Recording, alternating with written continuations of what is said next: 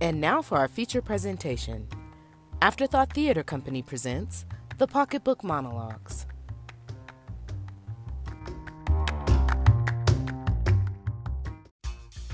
I started this expedition with older women first. Many of the women, including my mother, were shocked that I wanted to talk about it.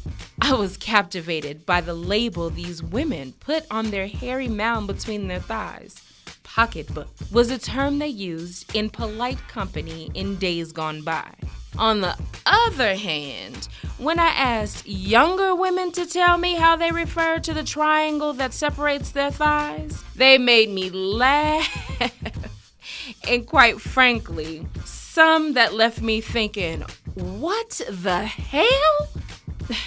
Here's just a sample. Pussy, Nookie, Kitty Cat, nappy dugout, coochie, Snatch, Moneymaker, Brown Sugar, twat, cookie, sugar bowl, Punana, Goodies, fish market, Monkey, Juicy Fruit, Cherry Pie, bill collector, the JJ, ill nana, Pearl, Poutine, peach, cooter, DOFS, Department of Fucking Services, That Thing Thing, Milkshake, pancake, Lottery Ticket, beaver, Hen Downstairs, box, sunshine, that good good, my lady pond, My Honey Pot, the bush, gold mine. Street Taco, For the record, vagina was never mentioned. I don't think we're afraid of the word, it's just not how we see it.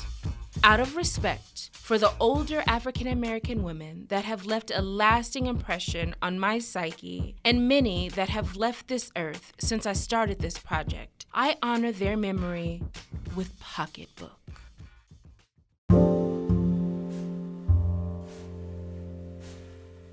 As women, we are constantly moving through these cycles. And in each cycle that we move through in our life, it's really opens up opportunity for us to make the changes and the transformation that we want to see in ourselves. And when we're conscious of that, when we're mindful of that, we're not the only ones who benefit from it, right? It becomes like a rippling effect. So, of course, like when you feel better, when you feel like the best version of yourself, your family sees that and it radiates in them. And the way time and energy and healing works is that it not only heals yourself, but it heals seven generations back and seven generations forward. A lot of how we move through this world has been molded and shaped by the way we are raised from our foremothers. And although we honor that they were doing the best that they could with what they had, we also recognize that we have the tools and the space to do better, you know, and to want better for ourselves.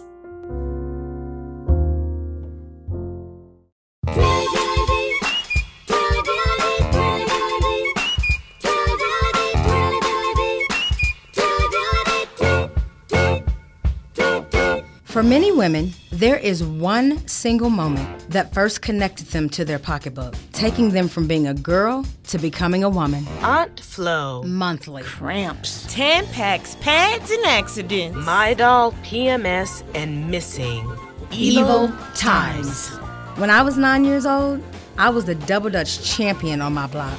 I could jump for a long time, even when the girls that were turning the rope tried to make me miss. Because I was the best, I always let the other girls jump first. The girls would gather in a circle around the rope, and the chant would begin.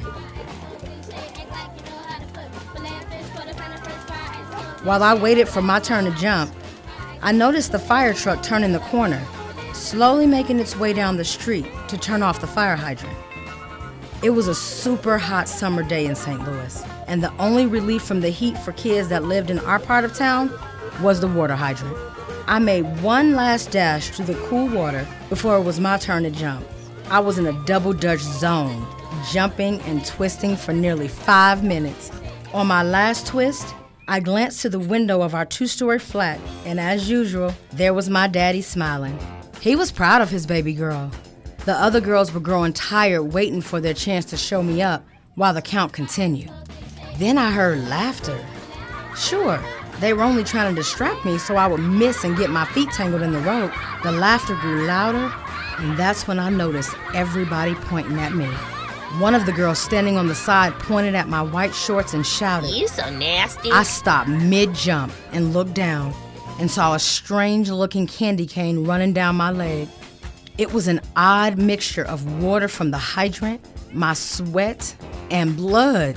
Something was wrong. I was bleeding, but I did not feel any pain. I ran into the house screaming for my daddy. I rushed to the bathroom, took off my bloody clothes, turned on the hot water, squirted in some ivory dish soap, and I sat in the tub and cried until the water turned cold. I did not get it.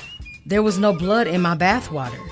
Draped in a dark towel, I went to my bedroom and found a huge blue box with a piece of plastic elastic laying next to it. I needed to talk to my daddy. I looked in the living room and he was not sitting in his favorite lounger in front of the Zenith black and white television set. I searched every room and could not find my daddy. That is when I noticed the hallway closet door halfway opened. I pushed the door open and found my daddy slumped to the floor with blood running from his temple.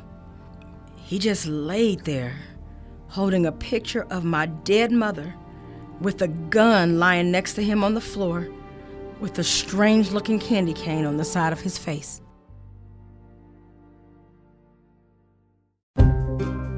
I thought I was in love. In the basement in the dark. All my friends had done it. It was so painful. There was blood everywhere. In the back seat of his father's car. He never spoke to me after I that. didn't think I could get pregnant the first time. He said I wasn't a virgin because I didn't feel a thing. he wasn't working in a cheap motel that he rented for three hours. My mother looking at me like that. God, I think she knows. Told him to stop, but he He didn't. wasn't big enough to pop my cherry. I should have done it before I got married. I don't know. I was too drunk to remember. I was a freshman in college and, well, she knew what to do. Pulled a train off me. I felt dirty. Does his finger count? Am I a woman now? The most disrespected person in America is the black woman. The most unprotected a person in America is the black woman. The most neglected person in America is the black woman.